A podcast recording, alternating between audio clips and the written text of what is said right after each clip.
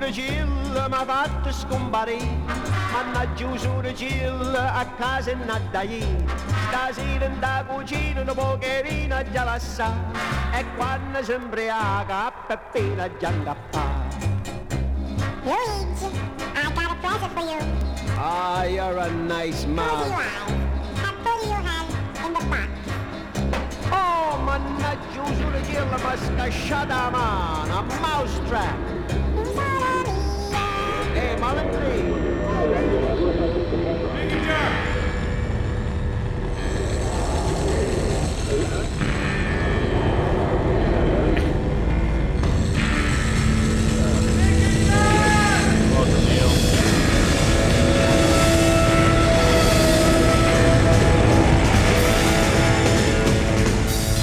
This is hell.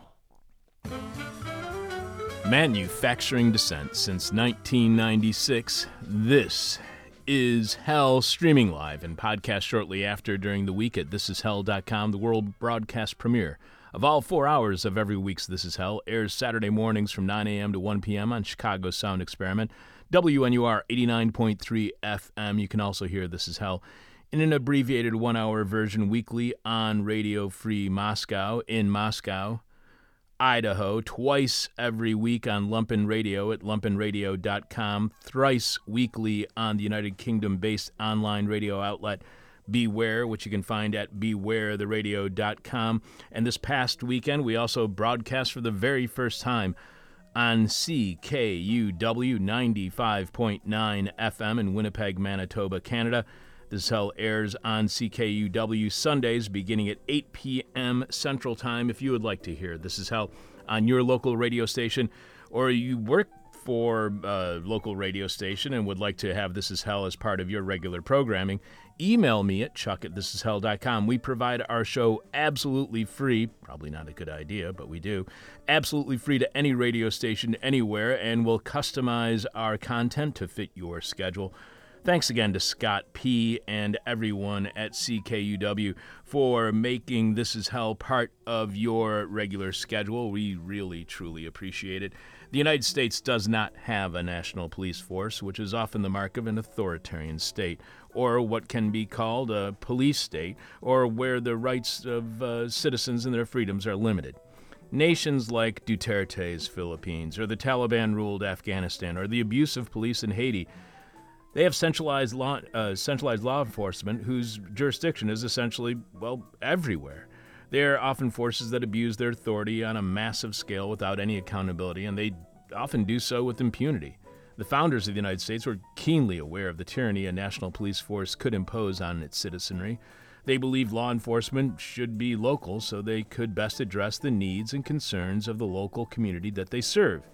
In 1878, President Rutherford, Rutherford B. Hayes signed into law the Posse Comitatus Act, which limits the powers of the federal government and the use of federal military personnel to enforce domestic policies within the United States, reflecting the desire of the government to not have a militarized national police force. However, the growing power of the U.S. Customs and Border Patrol and its constantly increased funding while expanding the legal jurisdiction of the border zone has created what is close to becoming the kind of national police force that founders feared.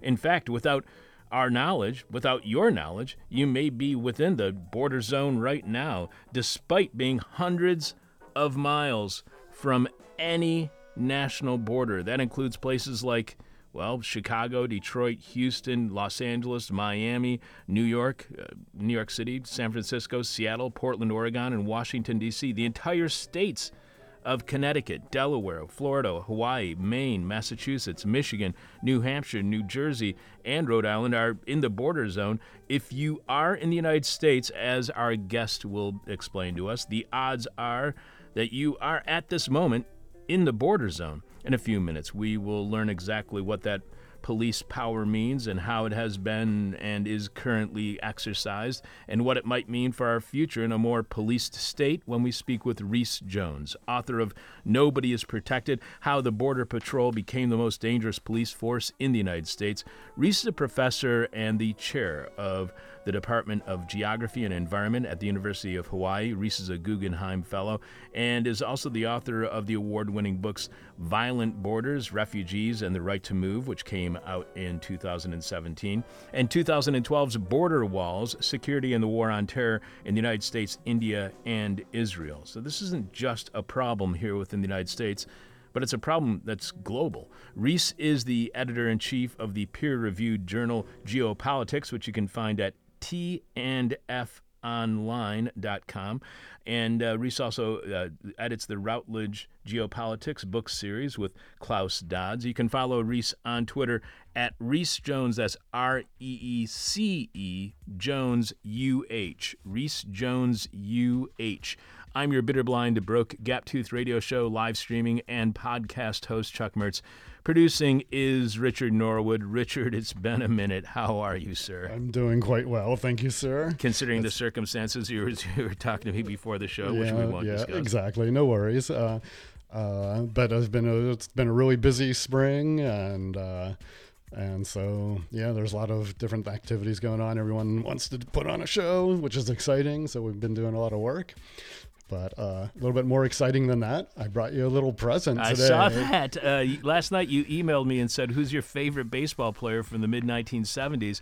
And I originally said Johnny Bench because I remember as a little kid, I really liked Johnny Bench. And then I remembered, no, the, the player that had the biggest impact on my life was Detroit Tigers pitcher Mark the Bird Fidrych, and I can't believe that you actually had a Mark Fidrych card. That isn't a that's really amazing. And the the story of what happened to him is just so depressing. Uh, he was an incredible breakout rookie star, and the Detroit Tigers, which was that was a team organization that was not doing well, overworked him, blew out his arm, and his career lasted basically a year and a half. I so see. Yeah, and that's an all-star ca- all-star card, I And- believe. yes, and in that All Star game, he got blown out. Yes. And uh, yeah, I was uh, so that's actually a duplicate card that I had. So I'm happy to share that with you. Thank you very much. I appreciate it. So you work at the Museum of Contemporary Art, real quick, because I've had a lot of people talking, asking me about this. Have you been to the Nick Cave show? I haven't seen it, uh, but I, I mean, well, I've seen bits and pieces of it because it's it's really like all over the museum. It's pretty intense and really awesome. So yeah, you should come check it out sometime. Yeah, I've had a lot of people saying that. I definitely have to check that out. All, all I've been doing lately, Richard, is counting the days until the surgery that will hopefully permanently cure me of the chronic digestive order. You're gonna get another zipper. Oh, jeez. Yet another one. this disorder has been plaguing me for nearly 15 years, and I can't wait for it to go away. A disorder that landed me in the hospital and nearly killed me back in early March. This is my favorite line I've heard from a surgeon so far, Richard. Uh, you had a 40 to 60% chance of, you know, of what? You know, death or non death? And they were like, yeah. And I was like, you know, you could just say 50 50. 40 to 60. Right in the middle there is 50 50. So, uh, anyway. Uh, so I missed over a, a couple of months of the shows uh, when I because I was hospitalized, uh, an emergency surgery back in early March, and uh, basically I have this new surgery coming up in a couple of weeks, and I really can't think about anything else when I'm not doing the writing and research necessary to do new episodes here on This Is Hell. But more importantly than any of that, I guess, Richard, what is this week's question from hell? Oh, surprised me there. Ah, sorry about that, That's sir. right. I thought we were doing the other thing. This week's question from hell is What are you advertising on the highway billboard just across the state line? And guess who just went across the state line in a highway? I'm pretty sure producer Sebastian Vupper who wrote that question. And I think that's where he is right now, coming back from Columbus, Ohio. You can leave your answer to this week's question from hell at our Facebook page, facebook.com slash this is hell radio. You can direct message it to us via Twitter at this is hell radio. You can email chuck at this is hell.com, of course, and send me your que- answer to the question from hell, but we must have your answer by the end of this week's show when we are announcing this week's winner.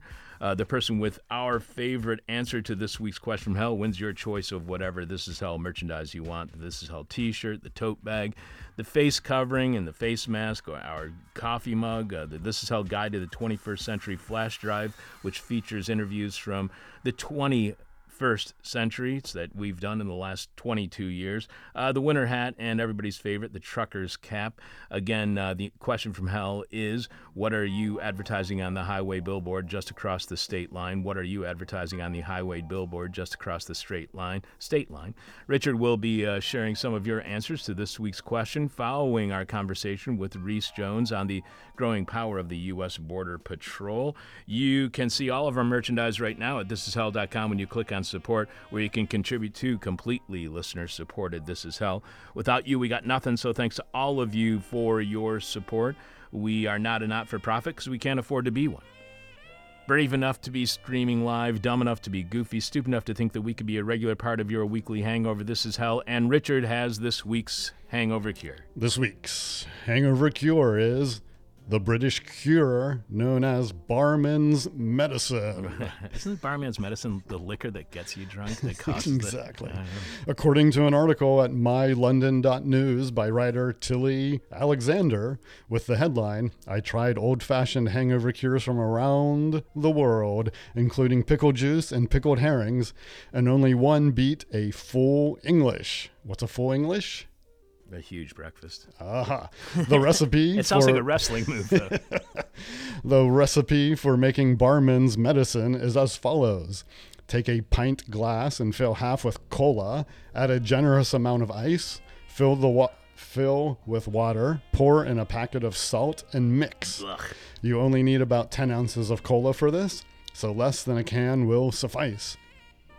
Alexander explains I was soon sloshing the fizzy caramel liquid in, excited at the prospect of upgrading a top tier hangover drink to Cure. Except for when I downed the dregs, got a mouthful of undissolved sal- salt lodged at the bottom, and relived the childhood childhood experience of non-consensually snorting seawater while being thrown under a wave. The taste wasn't nearly as salty as expected. The salt altered the flavor profile, but not in a bad way. It was oddly familiar. Part cola, sweet, part simultaneously eating popcorn and drinking soda at the same at the, at the movies. I felt noticeably refreshed and optimistic as I drank it. Alas, the longevity wasn't there. I felt warm, headachy, and puffy again not long after.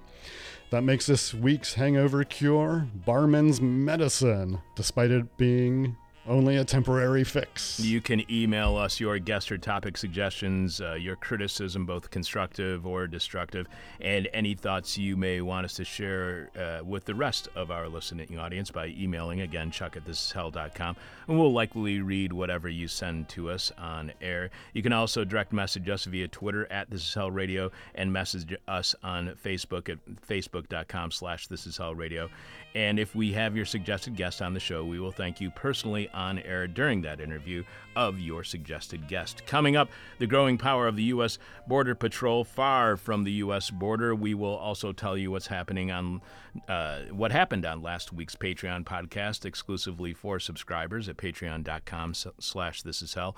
We will also have this week in Rotten History some of your answers to this week's question from hell. Again, what are you advertising on the highway billboard just across the state line?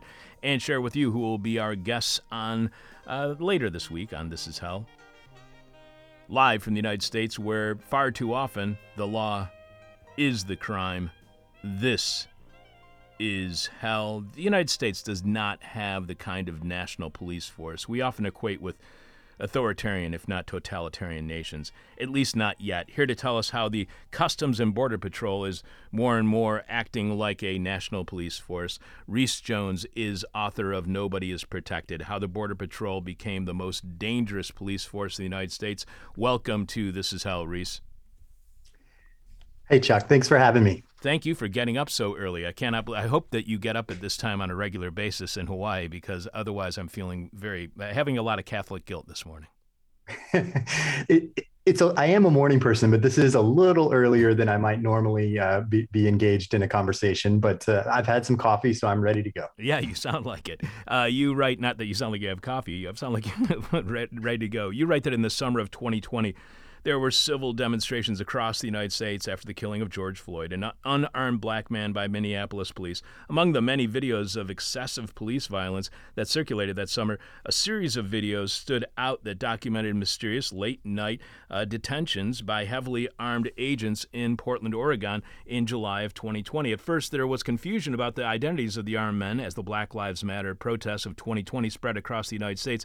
Heavily armed white civilians began appearing at the protests, many associated with the far right Three Percenters, Oath Keepers, Proud Boys, Boogaloo Movement. There was concern that the video documented a kidnapping by one of those militia groups. However, others quickly realized the men in camo are were likely members of the U.S. Border Patrol. The, the, there were already reports that a Border Patrol Tactical Unit, or BORTAC, was in Portland to uh, protect the Mark O. Hatfield United States Courthouse and other federal buildings during the ongoing protests. Within a day, it was confirmed that the Border Patrol carried out the mysterious late night detentions. Uh, this is not in defense of the border. The closest border uh, to Portland, Oregon, is the border with Canada, which is over 300 miles away. It's as, as close as the Canadian border is to here in Chicago. If you look at the border at Detroit and Windsor, what explains Border Patrol agents patrolling cities hundreds and hundreds of miles from the border? Well, Chuck, the first thing that you need to know about the Border Patrol is they have a vast zone inside of the United States that they're allowed to operate. Um, and that zone is defined as 100 miles from borders and coastlines. So actually Portland is in the 100 mile border zone. It's it's about 90 miles from the coastline, um, and Chicago as well is uh, in the border zone according to the Border Patrol. Um, you might think you're a little far from any of the borders, but the the Border Patrol counts Lake Michigan as an international waterway, so they mark 100 miles from the coast of Lake Michigan, so quite quite well inside um, the, the state of Illinois is in the border zone. Um, that border zone is vast. It includes um, many of the largest cities in the US uh, San Francisco, Los Angeles, New York, Boston, Miami, um, Houston. Um, and it also includes about two thirds of the US population live in that 100 mile border zone.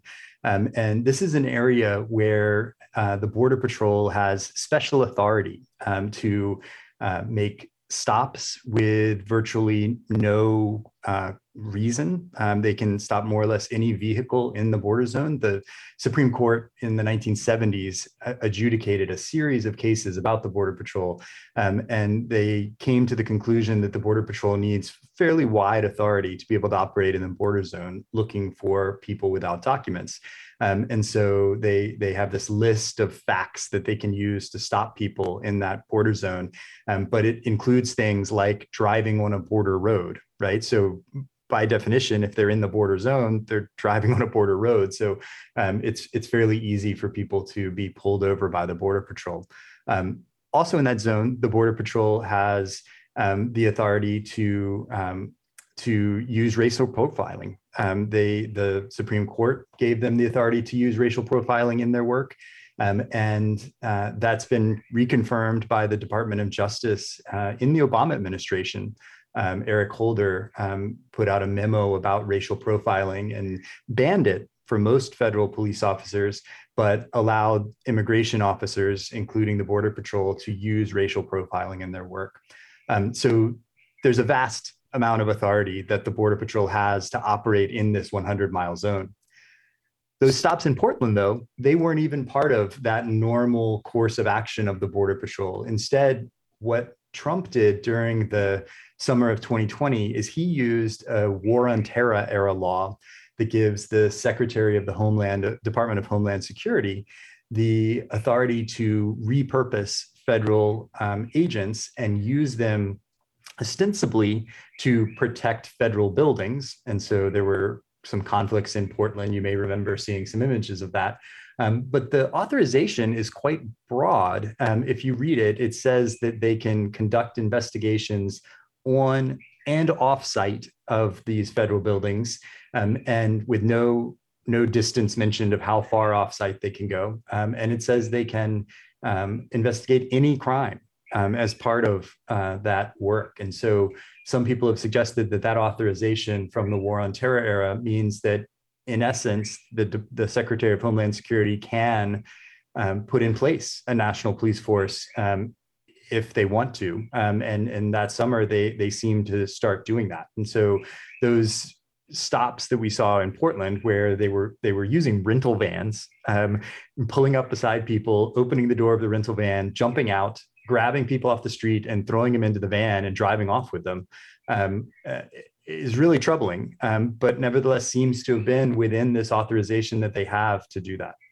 Uh, so I had about 55 questions written for you here, and all of a sudden I have two new follow-up questions to that. So the war on terror, Obama announced that he declared that the war on terror was over, has ended overseas. Is the war so? How much is the war on terror still taking place here within the domestic borders of the United States? Well, they may have declared the end of the war on terror, but they did not uh, undo all of the new security apparatus that they constructed as part of the war on terror. Um, and so the Department of Homeland Security, of course, is the biggest, is the behemoth of that. And um, there were a lot of laws put in place in the years after um, September 11th and as part of the creation of the Department of Homeland Security in 2003 um, that create this kind of vast authority for um, federal agents to do this policing inside the United States. Um, and many of those, like the one that they used in Portland in 2020, hadn't been invoked previously, um, but they're still there on the books. Um, but the border, the border patrol specifically, after September 11th, they repositioned themselves as being a front line against terrorism. If you look at their national ethos or you look at their documents online, terrorism focuses is very much at the front of what they claim that they're doing. Um, even though, for the most part, their work is stopping people who want to come to work in the US, or more recently, stopping people who simply want to apply for asylum in the US um, in the border zone, um, they nevertheless present themselves as the front line against terrorist infiltrations into the US. Um, and that's resulted in a huge influx of money, of funding for the Border Patrol. Um, in as, as late as 1990, there were somewhere around 3,000 Border Patrol agents. Um, in the year 2000, there were maybe about 7,000 Border Patrol agents, whereas today there are about 19,000 Border Patrol agents. And so all of that increase in the number of agents um, has also come along with a lot of high tech surveillance materials, um, military gear that was repurposed from uh, wars in Iraq and Afghanistan and has been brought back here to the United States as part of this um, massive security apparatus. So, um, so the war on terror may be over officially, but it's still going on um, in the borderlands. So, is there any evidence that the Border Patrol has been successful in deterring acts of terror against the United States? No, um, the Border Patrol will regularly report that they have um, detained people whose names match names on the terrorist watch list um, that the government maintains. Um, but that doesn't necessarily mean that they have stopped someone who was an actual terrorist. Instead, it means there was someone whose name was the same, right? So, like, there was a, you know, a, say Reece Jones is on that list.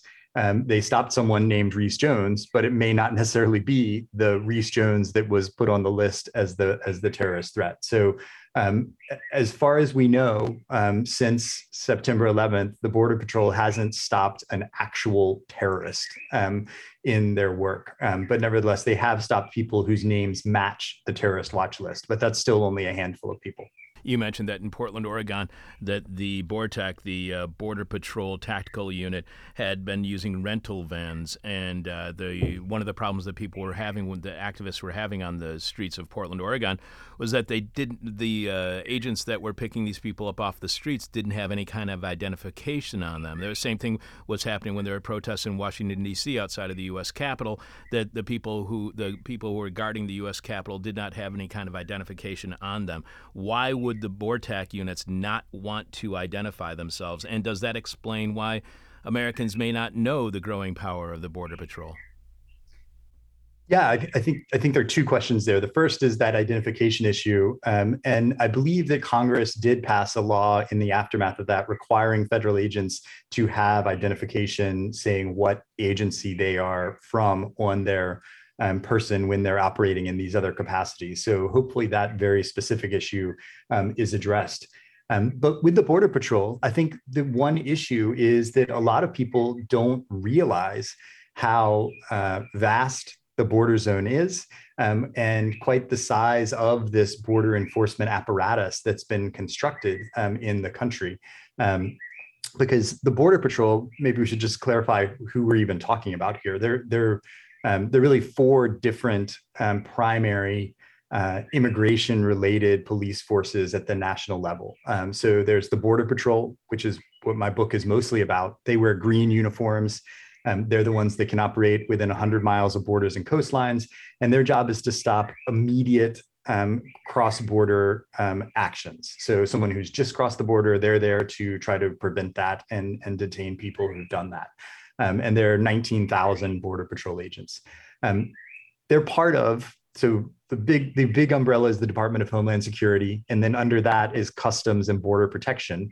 Um, so Border Patrol is one of three parts of Customs and Border Protection. There's also um, the Office of Field Operations. So if you've crossed at a at a port of entry, at a border, or if you've flown into an airport um, internationally um, and you've had your passport checked, that is a Office of Field Operations officer. So they wear blue uniforms, and their job is to check documents and check customs requirements at actual crossing points. There are also about 20,000 Office of Field Operations officers as well. Um, and then there's the third unit, which is Air and Marine Operations, um, which was created after September 11th.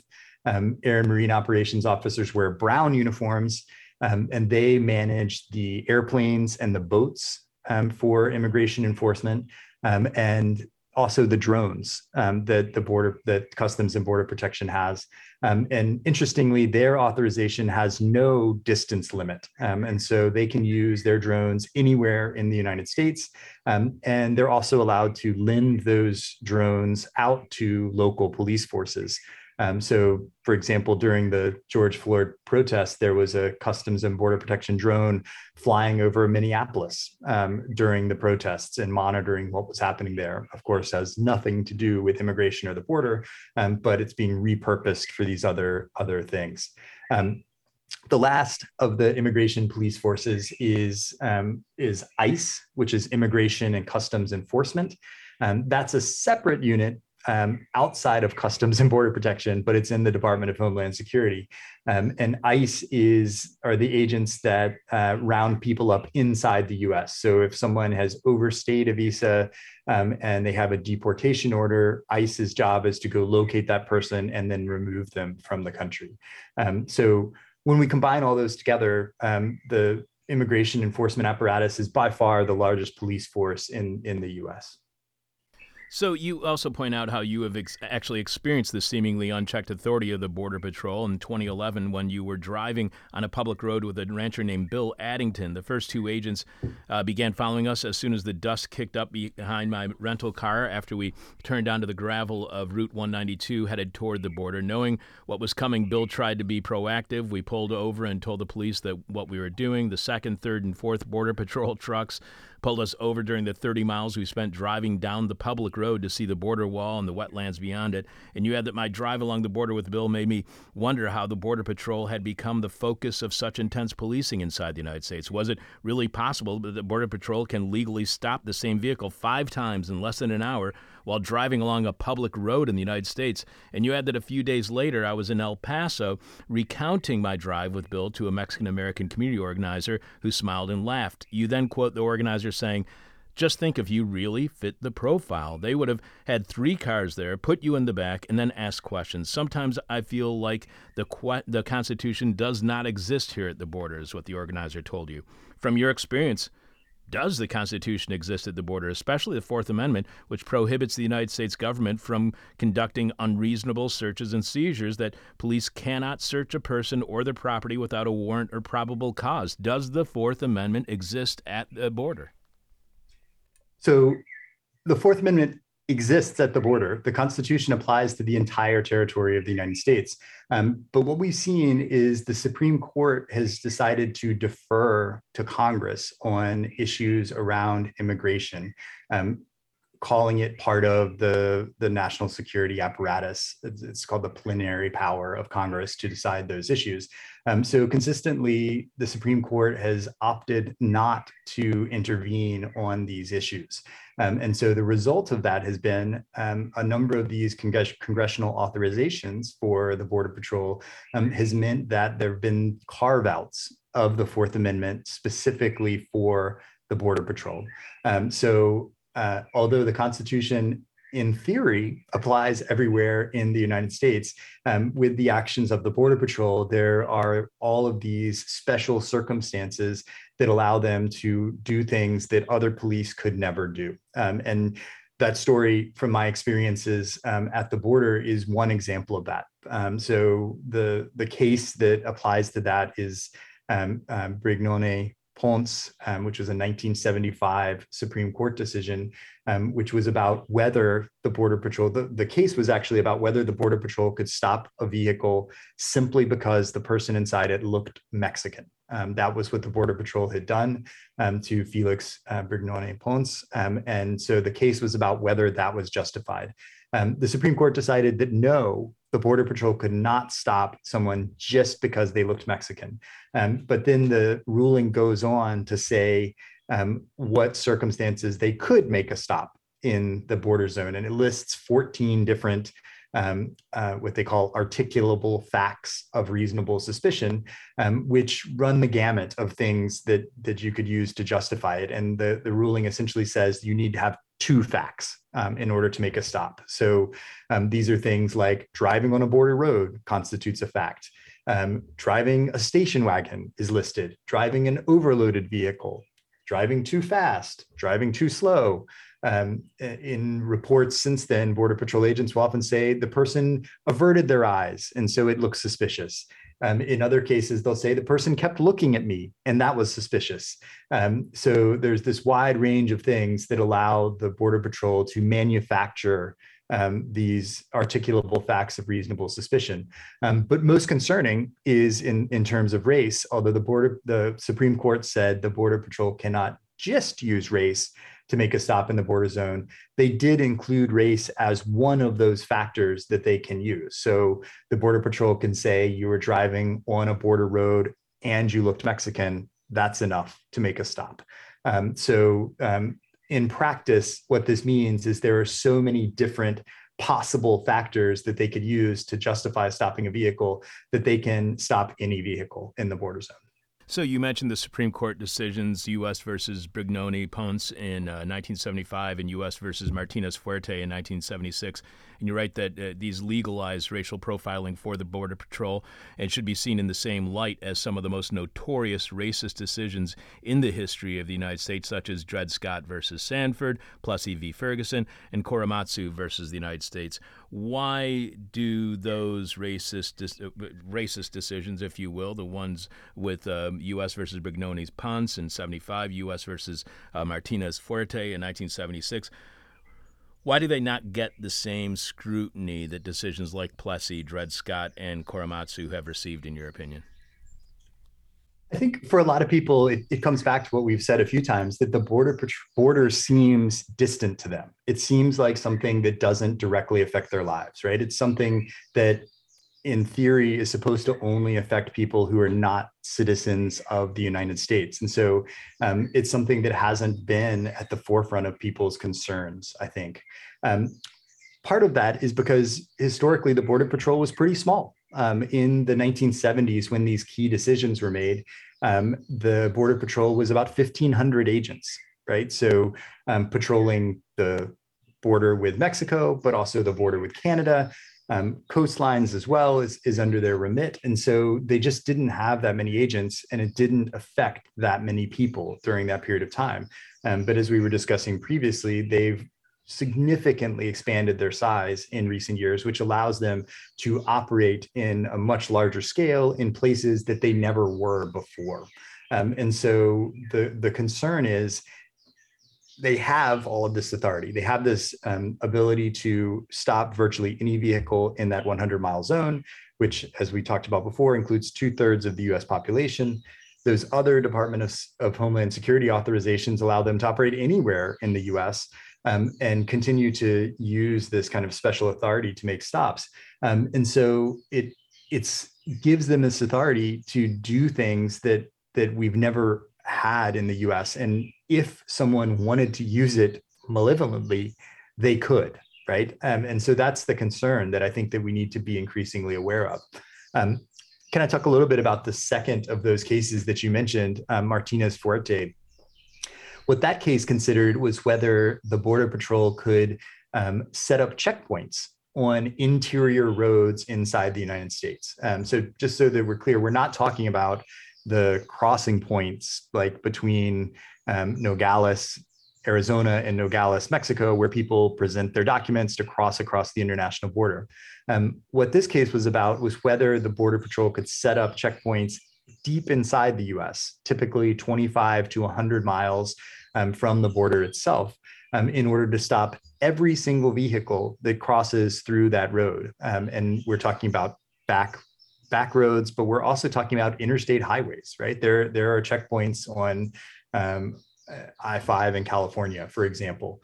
Um, and so uh, this case was about whether they were allowed to do that. Um, and the Supreme Court ends up deciding that yes, they are allowed to do that, um, but under very narrow circumstances, that there has to be a justifiable immigration related reason for it, um, and that the imposition on regular motorists has to be minimal, right? And so this is the second case that's that's quite substantial rolling back of Fourth Amendment protections, because in effect, this means that every single vehicle that passes through one of these checkpoints is briefly seized by the government um, in order to ask questions about the immigration status of the people inside, even though they have no suspicion um, that the vast majority of those cars have any reason to think that there's someone that doesn't have um, the proper documents inside. Um, and this case also allows them to use race to decide whether to do an additional inspection of a car to essentially divert it to a secondary inspection. Um, and that case said they can use only race. So the car pulls up, um, the agencies that the people inside are not white, um, they can divert that car to secondary inspection in order to do an, an additional inspection of that vehicle. Um, so again, when they approved this in 1976, um, there were only 1,500 Border Patrol agents. They were running just a few checkpoints along the US Mexico border in the interior of the United States.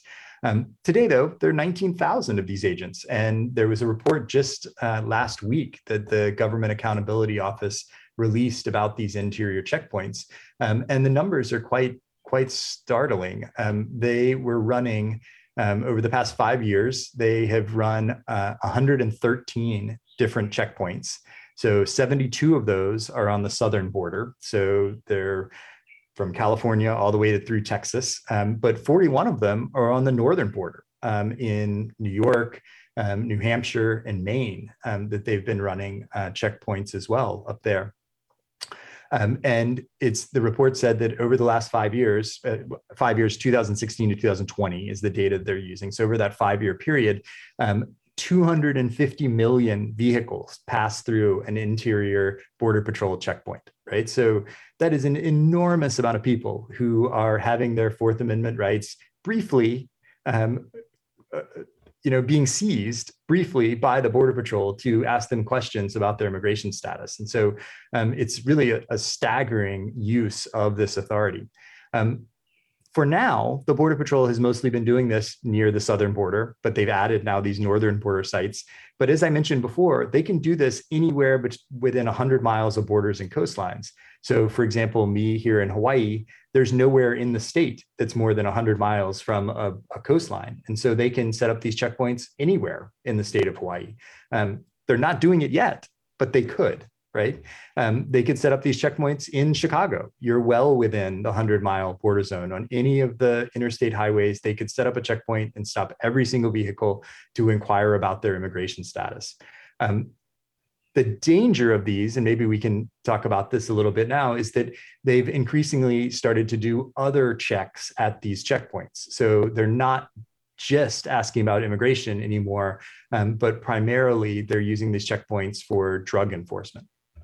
Yeah, and let's mention that just for a second, because you you actually in your book you mentioned uh, Snoop Dogg actually being pulled over on on these charges, and you you write that in the 45 years since the number of border patrol agents has increased more than tenfold, even as the number of people apprehended by the border patrol has declined. And you quote Mitra Ebadolahi, uh, who of the ACLU, who told told you when the Supreme Court ruled on the Border Patrol's procedures, quote, there were no drugs, there were no sensors, there was no surveillance technology, there were no digital databases. It was a completely different world. We didn't have any border walls. All of the reasoning in Martinez Fuerte is predicated on these facts, none of which exist today, nor have existed for 30 five years. So has technology simply made that expansion of the Border Patrol and its powers obsolete? I would say not obsolete. I would say extremely more powerful, right? So they're doing things it, when when they approved these checkpoints. It was only to ask about immigration. Um, so the agents would ask your immigration status, and that was it. Um, but today, these checkpoints have become these permanent fixtures on many of these roads where they have um, license plate readers. So as soon as your car pulls into that, they read your license plate, feed that into a database um, to see if there are any warrants, for example, um, or you have past drug offenses. Um, and the Border Patrol, in this recent um, Accountability Office report, it says that they store the data from those license plate readers for 15 years um, in their database. So um, so that's one expansion that was not technologically possible when these things were approved. Um, they, of course, have video cameras at all of these. Um, they've also started to use dogs at many of these checkpoints. Um, so, in that brief moment that the vehicle stops there, um, an agent will walk around the vehicle with a drug sniffing dog. They claim the drugs, the dogs can also sniff humans, um, but they haven't produced any evidence they've actually ever found a human inside of a vehicle. But they do find a lot of drugs, um, and let's let's set that aside and talk about that in just a second. The third thing that they do is they, and this is re- related to the war on terror stuff, is they have radiation sensors at many of these checkpoints. Um, and these are designed supposedly to check for terrorists bringing dirty bombs um, into the United States. Of course, they've never found that, um, um, but they have inconvenienced a lot of people. Um, for example, people who've recently had um, radiation therapy for cancer. Um, so, uh, about a decade ago, the former governor of Arizona, Raul Castro, um, was passing through one of these checkpoints in Arizona between Nogales and Tucson. Um, and he had just had cancer treatment. I believe he was 90 years old at the time. Um, and they made him stand out in the sun for an hour while they were checking his vehicle for a dirty bomb, the, the, the former governor of the state and a 90 year old man. Um, so um, the, the reach of these checkpoints continues to expand into all these other things that were not part of that original authorization. So, a lot of people might think that the war on drugs may be coming to an end with, in many states, the legalization of marijuana, especially recreational marijuana around the United States. Uh, so, how much is the war on drugs actually gearing up because of the expanded powers of the Border Patrol? So that's probably the biggest impact of these checkpoints. So, um, so I told you that 250 million people pass through these interior checkpoints in that five-year period, um, but over that period of time, they only found uh, undocumented people in 17,000 vehicles. Right, so um, you know that is an infinitesimally small number of undocumented people at these interior checkpoints. So if you're only considering whether they're effective in that immigration purpose, you would say they are not effective at all, right? And that really under that Supreme Court justification, it's it's not an effective use of the Border Patrol's time for what it was originally justified for. Um, the Border Patrol spends 10% of their um, staffing hours at these interior checkpoints, um, but they only account for 2% of their um, their immigration detentions. Um, so it's an enormous waste of resources um, and, and huge imposition on those 250 million vehicles that pass through these checkpoints um, that in violating, I would suggest, their Fourth Amendment rights every single time. Um, but the Border Patrol claims their success in drug areas. Um, and so they the immigration, the interior checkpoints are more successful places for um, making drug seizures for the Border Patrol. Um, but if you dig into the data and look at what they're seizing at these Border Patrols, it turns out that they're primarily finding drugs on American citizens. So 91% of the people who are um, cited for a drug possession violation at an interior checkpoint are American citizens. Um, and the majority of those people have small amounts of marijuana. Um, and so, although, as you suggested, a lot of states are legalizing marijuana or at least the possession of recreational amounts of marijuana, um, it's still a federal violation of law. Um, but it creates this really weird situation at these checkpoints. So, like in New Mexico, for example, where drug where marijuana was legalized recently, but they have all these interior checkpoints. It's not a state violation, um, and the federal prosecutors typically don't prosecute for small amounts of possession of marijuana. Um, but nevertheless, the Border Patrol still seizes that marijuana at these interior checkpoints. Um, and when they make a drug seizure, because of civil asset forfeiture laws, they can also seize your vehicle um, at that same time. So there, there's the situation where you could have a, you know, a, a less than an ounce of marijuana in your vehicle.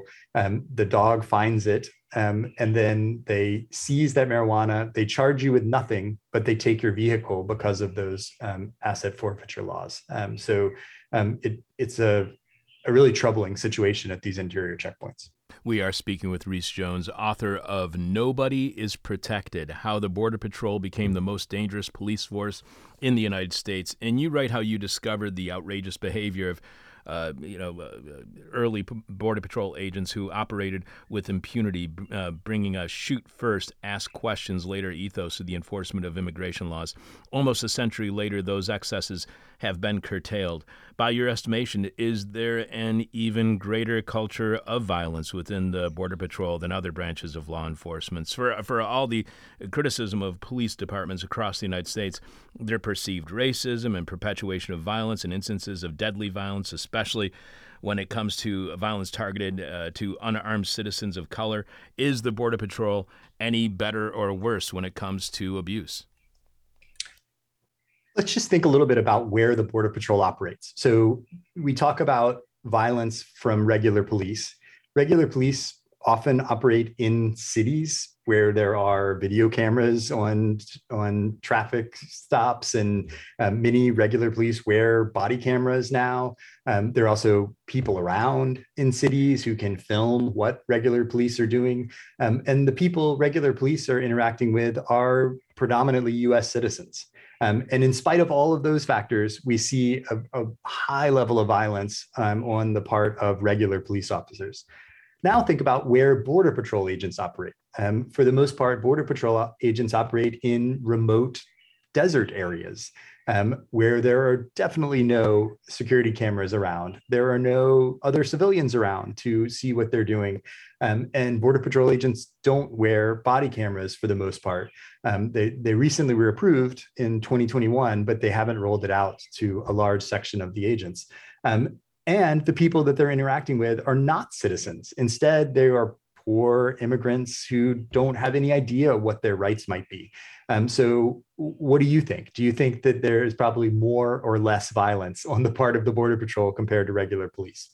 I'm pretty sure I know the answer to that question. I would assume that there's going to be a lot more, but it's going to be unreported. Let's talk about that history for a second. You write for the first 50 years of the Border Patrol's existence, the courts did not resolve this contradiction between the constitutional protections of the Fourth Amendment and the Border Patrol's regulations. So, grant uh, uh, agents stopped and searched anyone they wanted. The earliest Border Patrol agents were drawn from the rough and tumble world of the Texas Rangers and frontier law enforcement. They brought an anything goes ethos to the enforcement of the country's immigration laws in the remote and desolate stretches of the border.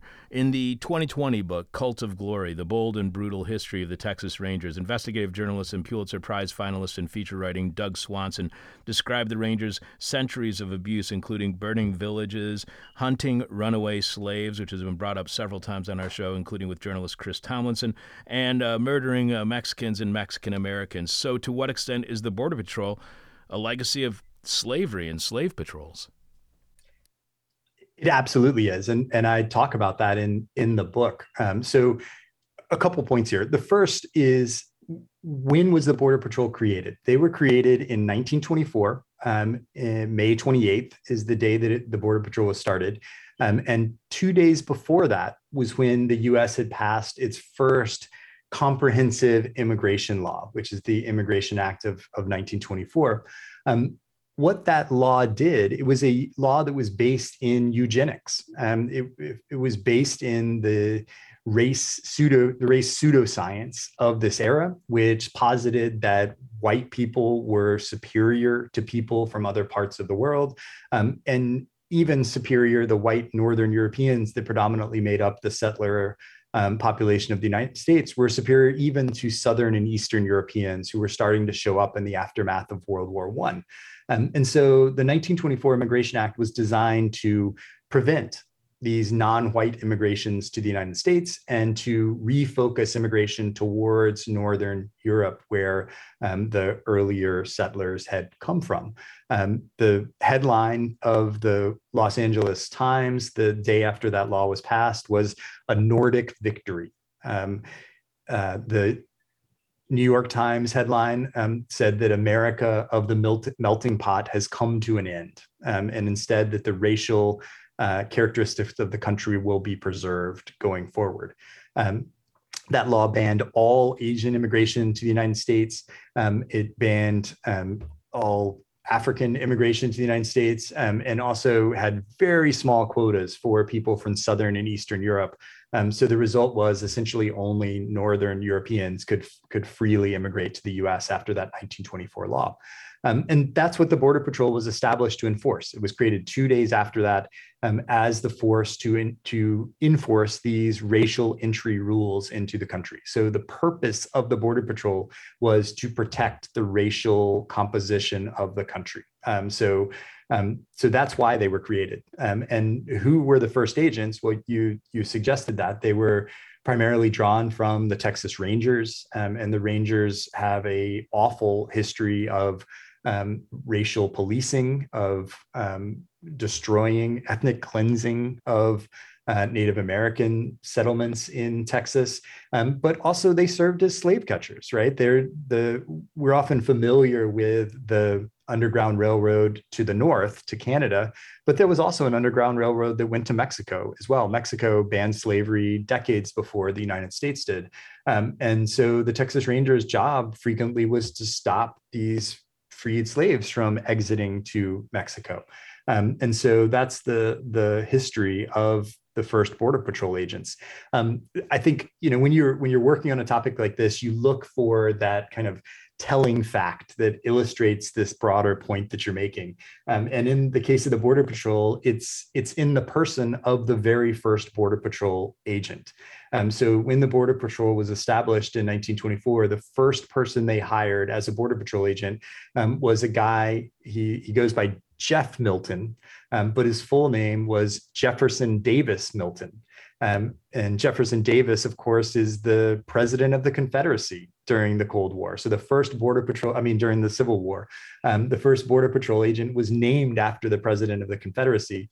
Um, his father had been the um, governor of Florida, the Confederate governor of Florida, and he named his son after his close friend, the president of the Confederacy. Um, and I think that fact just illustrates what these early Border Patrol agents who they were and what they were doing and the way that they treated people in this border zone.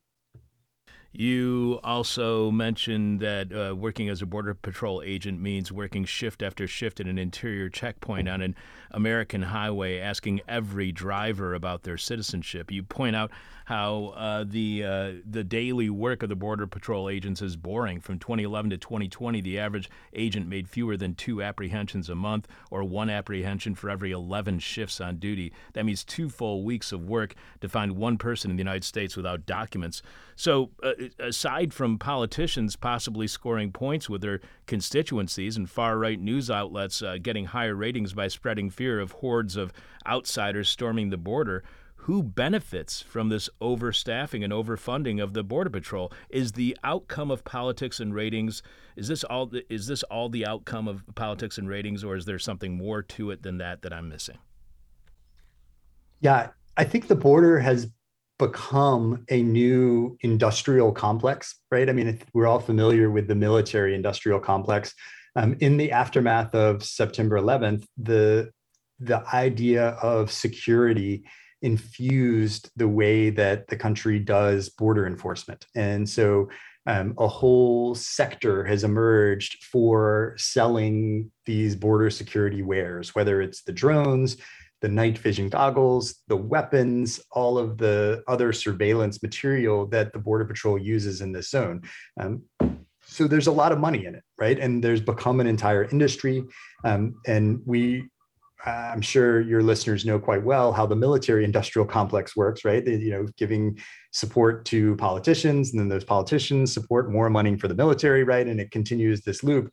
Um, the border has fallen into that same sort of a cycle where um, more and more money flows to it, which begets more and more agents, and then the need for more and more money to pay for those things that those agents are doing. Um, the, the, border is vast. The U.S.-Mexico border is, um, you know, 1,900 miles. The Canadian border is over 5,000 miles long. Um, the idea that those borders can be completely secured is a fever dream, right? It's it's something that's not possible, um, and so no matter how many agents are put there at the border, there's always going to be evidence that they're not stopping everything. Um, and so that continues this cycle of justifying even more and more agents to, to be put there at the border. Um, you mentioned the, the amount of work, though, that actual agents do, right? That data for the entire decade of the, the 2000 and teens, um, that's that's how many people they were stopping, right? Two people per month per agent, um, which is a staggeringly low number, right? Um, the last two years, there have been more people detained at the border. And so if we included the data from that, I think it in, increases to like seven to 10 people per month that the average agent stops, right? But that's one person every three days, right? So it's still a lot of time spent at the border.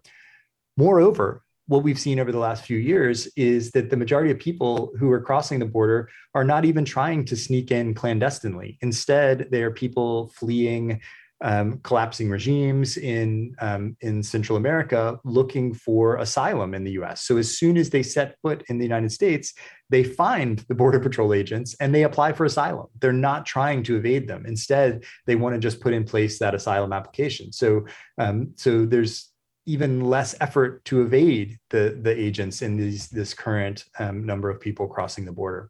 Um, so yeah, it's in the the argument that I'm making in the book is that as we have so many agents there with relatively little work to do, is why we see this continuous creep to doing more and more things deeper and deeper inside the United States.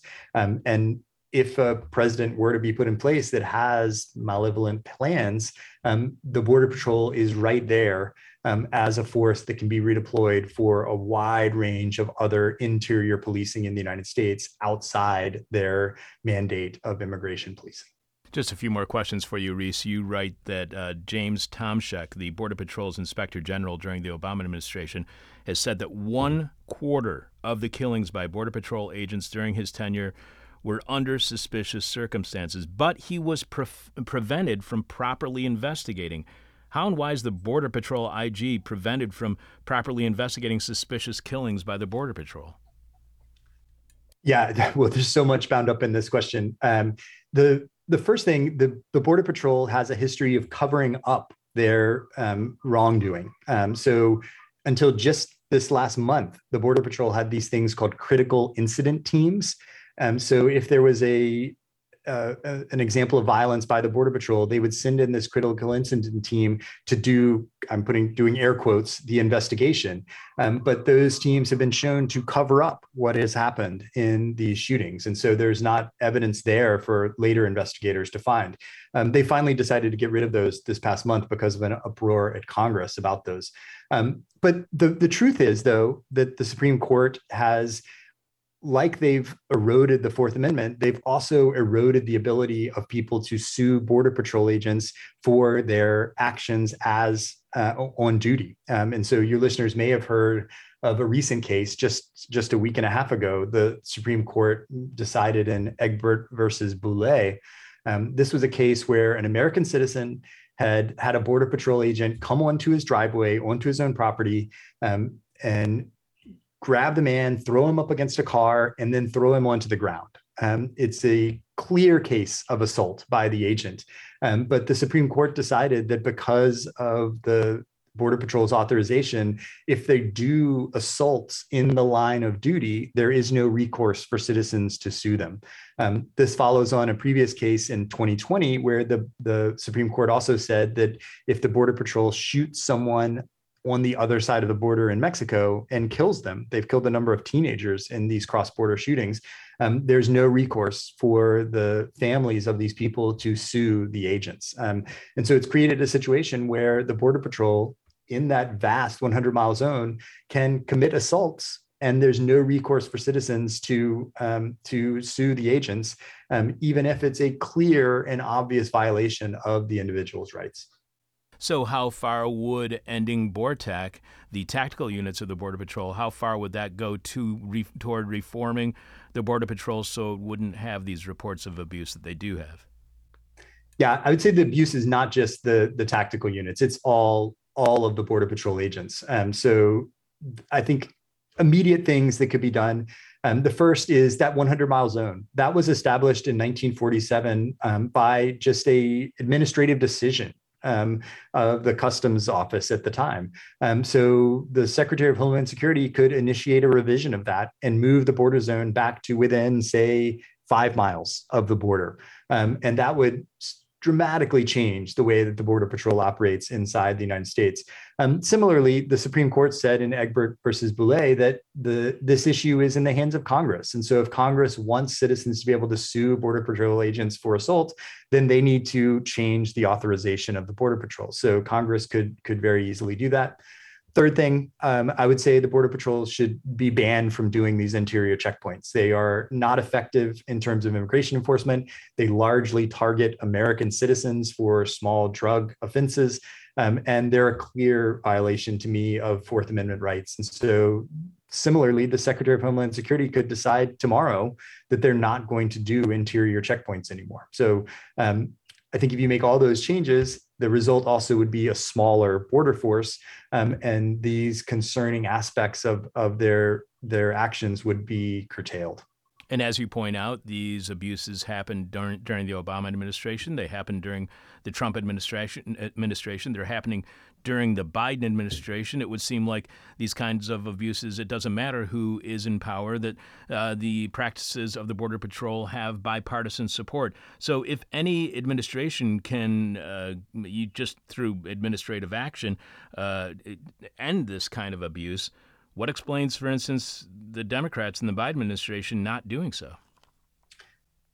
Yes, sadly, the Biden administration has been terrible on immigration issues from my perspective. I think there was a lot of hope that they were going to roll back many of the things that the Trump administration had done, and they just haven't done that.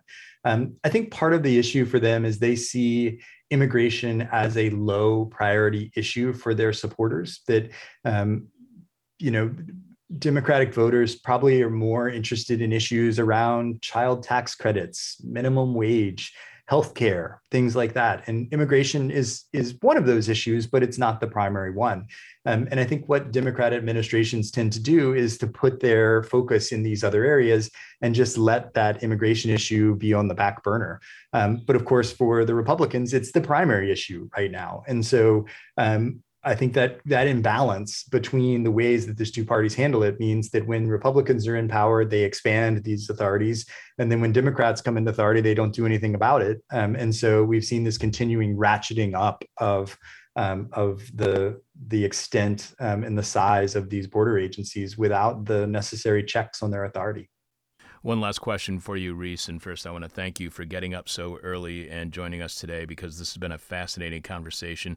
Reece Jones is the author of Nobody is Protected How the Border Patrol Became the Most Dangerous Police Force in the United States. You can follow Reece on Twitter at Reece Jones UH. That's R E E C E Jones UH, as in University of Hawaii. One last question for you, Reece, and as we do with all of our guests, I promise our final question is what we call the question from hell, the question we hate to ask, you may hate to answer, our audience is going to hate your response. And you write that militarized borders to prevent the movement of civilians are a new phenomenon that only emerged in the United States as non white immigrants began to arrive in the second half of the 19th century. The 1924 Immigration Act established national origin quotas that were meant to ensure that, in the words of the bill's author, Senator David Reed, quote, the racial composition of America at the present time thus is made permanent.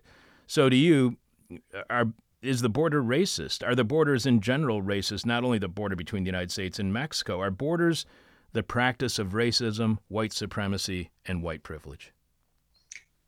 Yes. Um, you know, I, I, wrote an entire my previous book, which is called White Borders, m- lays out this argument, which is that um, the the entire reason that the United States has immigration laws is the arrival of non-white immigrants to the country. Each time there's a new group of non-white immigrants, a new set of laws are put in place to prevent their movement. Um, so the the idea of restricting immigration is and and has been a proxy for racial exclusion to the United States. So I would argue if you want to pursue an anti-racist position, then you should be in favor in, of free movement, of allowing people to move freely over the surface of the earth. Um, it's to me a fundamental human right to be able to move freely, and that um, border restrictions are are a, a, kind of egregious violation of that, and something that um, we as a community should be trying to undo. Reece, I cannot thank you enough for being on our show this week. This has been, and it's a very enlightening uh, book and uh, really revelatory conversation we've had today. Thank you so much for being on our show. It truly is a pleasure. Thanks for having me. Your eyewitness to grief. This is hell. If what you just heard from Reece on the frightening growth of the power of Border Patrol far from any U.S. border, if that conversation was in some way enlightening or deprogrammed you from a previously held belief or understanding or made you feel like you actually learned something or to realize that yes, this really is how. show your support by becoming a subscriber to our weekly bonus Patreon podcast, which this week streams live on Thursday at, no, this week is happening on Friday at 10 a.m. On Thursday morning, I'll be going through another horrible medical procedure. Anyway, so uh, this week's uh, Patreon podcast is going to be happening at Friday, 10 a.m. Chicago time, and his podcast shortly after at patreon.com slash this is hell. You can also show your support for completely listener-supported This is Hell by visiting thisishell.com and clicking on support. On last week's Patreon podcast, following our conversation with Open Democracy's economics editor, Laura Basu, on her article, Attention Deficit Disorder, the Anti-Capitalist Condition, I was convinced – that I have ADD. After all, I seem to have many, if not all, of ADD's symptoms, including poor working memory, inattention, distractibility, poor executive function skills that help you get things done like plan, manage time, and multitask, as well as a tendency to take impulsive action, losing personal items and not being that detail oriented. I also lack the ability to do the kind of work that David Graeber described here on This Is Hell, as well as in his book BS Jobs paid employment that is so completely pointless, unnecessary, or pernicious that even the employee cannot justify its existence, even though, as part of the conditions of employment, the employee feels obliged to pretend that this is not the case.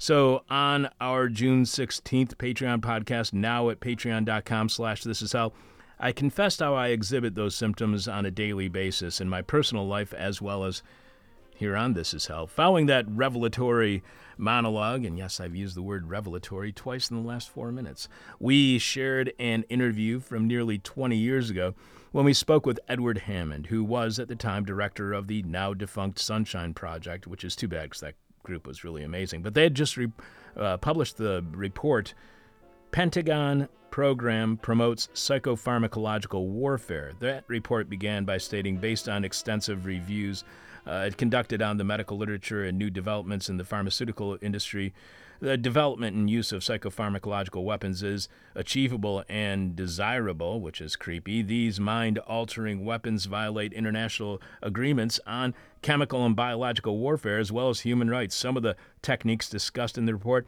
had already been used by the U.S. in the war on terror, and that uh, report. 20 uh, year old conversation. That report was actually released on July 4th, 2002. And this will be the first in a series of what the establishment media would call unpatriotic, if not un American interviews that we will be sharing from here on. Uh, you know, we'll be sharing them on uh, Patreon as we get closer to this upcoming 4th of July. Subscribe to This Is Hell on Patreon at patreon.com slash This Is Hell to hear all of that and to gain access to over 200 past Patreon podcasts, all featuring monologues by me and past interviews that are not available anywhere else online, including all of our interviews with Noam Chomsky and all of our interviews with Howard Zinn. You can only get access, access to those as of now by subscribing to our Patreon podcast at patreon.com slash this is hell.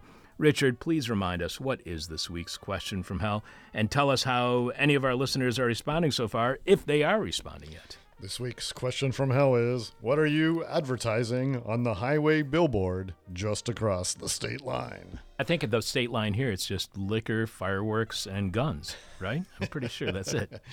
We do have a few answers. So Sweet. Uh, La Catapon answers For only a few buckets of your blood, sweat, and tears every day, you too can help in supporting and feeding the CEOs of your corporation.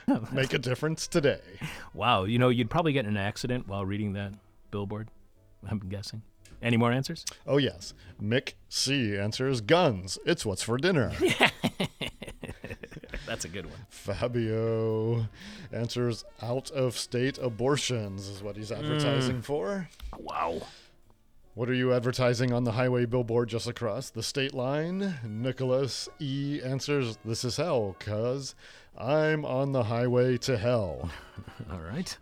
Is that just an ad for an ACDC record? I record? think so. Adam A answers, You are now leaving. Hashtag Mississippi. oh, wow. Leave your racist. Uh, I can't say the word. Useful idiot drunk uncle at home. Thank you, Adam. Greg And great job of self editing there, Richard. Greg G answers fireworks, guns, and massage parlors open until midnight. Now, that I think is at the Indiana border. Yes, he says, or, or is that just Indiana? exactly. What are you advertising on the highway billboard just across the state line? Jeffrey, our Jeffrey D answers, bring your guns, drugs, and underage sex slaves here. Wow. We allow everything but abortions. Last one for today, Benjamin C. Slow down. Decadence can't be hurried. it's time for nasty, gnarly, nauseous, naughty, nerdy, icky, drippy, sticky, goopy, gloppy, globby, gory this week in Rotten History. And of course, you can leave your answers to this week's question from hell at our Facebook page. You can tweet them at us. You can email them to us. But we must have your answer in by the end of this week's show when we are announcing this week's winner. In Rotten History, on June 21st, 1919, 103 years ago this week, the Canadian city of Winnipeg was paralyzed by a massive general strike, and with labor history like that, no wonder we've been picked up at CKUW FM 95.9 FM in Winnipeg. For weeks, the mood had been nonviolent, even jovial, as workers across the city, including veterans just returned from World War I, protested low wages and anti immigrant discrimination by gathering outdoors to enjoy the summer sunshine. And here, speakers endorse the principles of collective bargaining. Again, protesting anti immigrant dem- discrimination, and I think I'm starting to uh, fall in love with the city of Winnipeg. Some 30,000 union and non union workers were participating, even the city's police.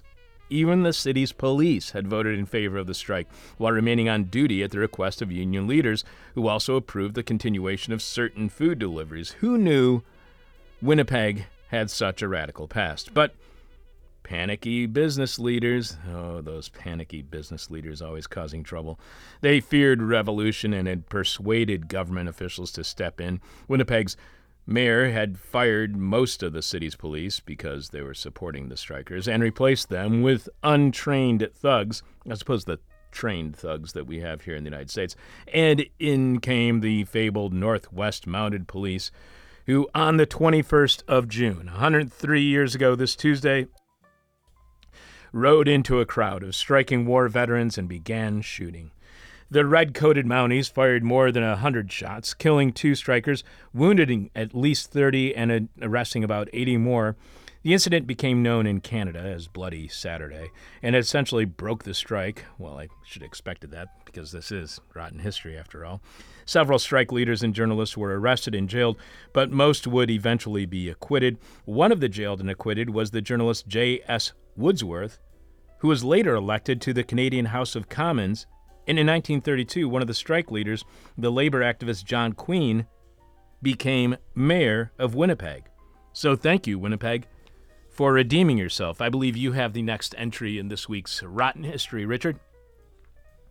Yes, sir. June 22nd, 1918, 104 years ago this week, a railroad engineer named Alonzo Sargent. Railroad engineer means we're going to have a train wreck. exactly.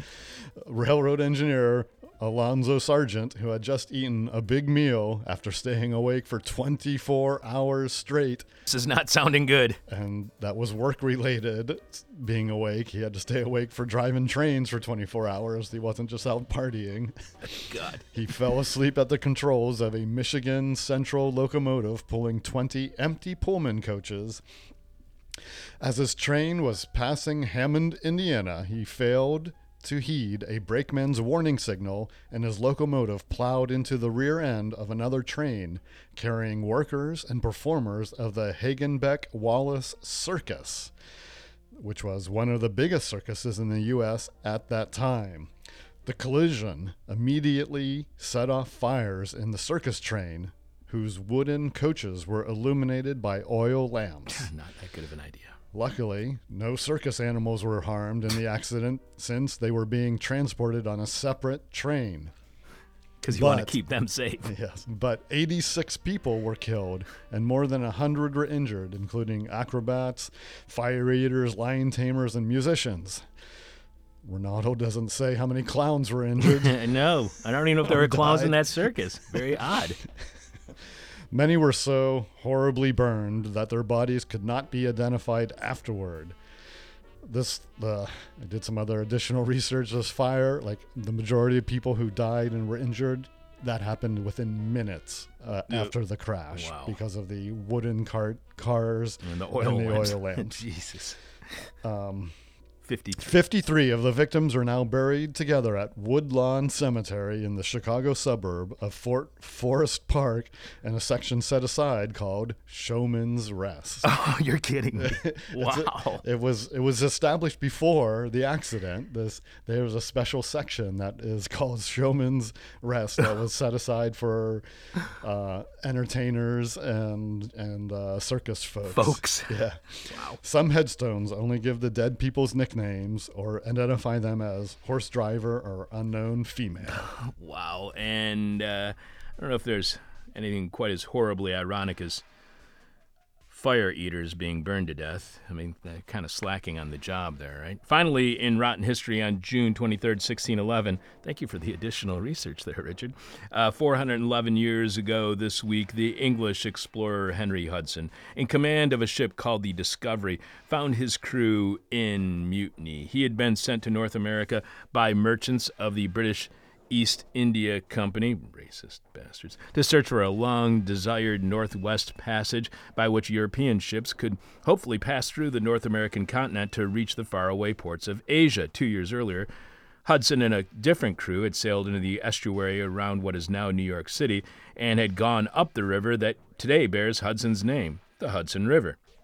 After making it as far upstream as the current location of Albany, New York, Hudson had correctly determined that the river was a dead end that would not take him and his crew through the continent. Now, on his, this new voyage, he had been investigating the possibility of an entirely different sea route far to the north, and I'm starting to realize why Hudson's crew mu- mutinied. Sailing past Greenland the previous autumn, Hudson and his then crew had entered what at first seemed like open ocean, but was actually the enormous body of water now known as Hudson Bay. And who knew Hudson River and Hudson Bay were named after failures by Hudson that led to mutinies? After several weeks of exploring and mapping its coast, the men had been forced by the frozen water to spend a miserable winter camped ashore. And now, with the spring thaw, most of them were all fired up to head back home to Europe. But Hudson had a different idea because he was apparently a complete dick. He wanted to keep pressing west deeper into uncharted waters, still looking for that elusive route to the Pacific. So Hudson's men decided they were done with him. They forced him into a little lifeboat along with his son and a few other crewmen who'd gotten sick and were seen as a burden because apparently the mutineers were also dicks. The mutineers threw them a little food and some clothing, along with a gun and some ammo, and shoved them off. For a while, Hudson and his unfortunate fellow castaways rowed furiously, trying to keep up with the big ship, but the mutineers finally opened more sails, and the big ship pulled away, disappearing over the eastern horizon. Hudson and the others in the small boat, a small open boat, were never, ever seen again. And for whatever reason, we still haven't renamed the Hudson River and Hudson Bay for something other than a complete failure of an explorer. That's Rotten History, and this is Hell. Richard, who are our upcoming guests on this week's This Is Hell? We have Susan Paulson. Is that tomorrow? Yes. Returns to This Is Hell. This time, Susan will be discussing her contribution to the new book, The Case for Degrowth. Susan's essay is entitled The Potential of Strategic Entanglements. Susan is a professor at the Center for Latin American Studies at the University of Florida. And following Susan, who are all our final guest to be this week? We have writer and freelance journalist Kamala Thigarjan, Thigarjan, Yeah, Garjan? We really got to work on this before she's on the show. who wrote the Wired article India isn't ready for a deadly combination of heat and humidity. is anybody? no, nobody, we're but we're going to be experiencing it soon. Yes. Oh my God, it's going to get horrible this week. We will also have another installment of Sub Soapbox, producer Sebastian Vupper's discussion of history, and of course, a moment of truth from Jeff Dorchen. Please join us Wednesday, June 29th, June 29th, for our very last unofficial This Is Hell office hours, our meet and greet that is really a drink and think. Downstairs at Cary's Lounge, 2251 West Devon Avenue, here in Chicago's West Ridge neighborhood. Wednesday, June 29th, we will have This Is Hell office hours, our final unofficial version until we return to official weekly office hours on Wednesday, August 24th, which will be our first official office hours since the pandemic began way back in February of 2020. What currently makes office hours unofficial is their irregularity. What will make them official is the fact that I will actually be attending and hosting office hours on a regular weekly basis every Wednesday, again, beginning on Wednesday, August 24th, and everyone who attends will get a surprise gift just for hanging out. Office hours aside, our This Is Art art show opens Jul- Saturday, July 23rd during the 50 year celebration of Cary's Lounge being in business. And the closing party for This Is Art happens during our 26th anniversary party, our listener appreciation party, which is taking place on September 17th, the final Saturday of summer during summer's final weekend. If you are an artist or know an artist or would like to suggest an artist whose work you appreciate, email me at chuck at thisishell.com and send a sample of their of the art or tell us how to find that art online. This is a great opportunity for working artists as we do not take any commission whatsoever from any sale of your art. If you, as an artist, are interested or have a suggestion of an artist whose work you admire, email me, chuck at thisishell.com. Send your art or a link to the art of your suggested artist as soon as possible, as the opening of This Is Art is again happening on Saturday, July 23rd at Cary's Lounge, Cary's Lounge's 50th year in business celebration. As this is uh, the party that we are going to be having on September 17th is a listener appreciation party. We also want your suggestions for musicians or musical acts to perform on the final week of summer. So you can also send us your musical suggestions to chuck at thisishell.com. And I'm told that we pay better than you would think and probably more than we should. Finally, if you have something you would like to donate as a prize for our raffle taking place during our anniversary party, again on Saturday, September 17th, email me at chuck at thisishell.com or just send whatever you want in the mail uh, to This Is Hell, 2251 West Devon Avenue, second floor, Chicago, Illinois, 60659. That's This Is Hell, 2251 West Devon Avenue, second floor, Chicago, Illinois, 60659. See? Listen to all those dates. Listen how confusing that is. We told you so. This is hell. My demon is on my butt. My demon talks to me in profanity like a sailor. And my demon tries to knock me down, and my demon tries to put me on a hell ride. Thank you for listening to This Is Hell. For more interview hell and to support the show, visit thisishell.com.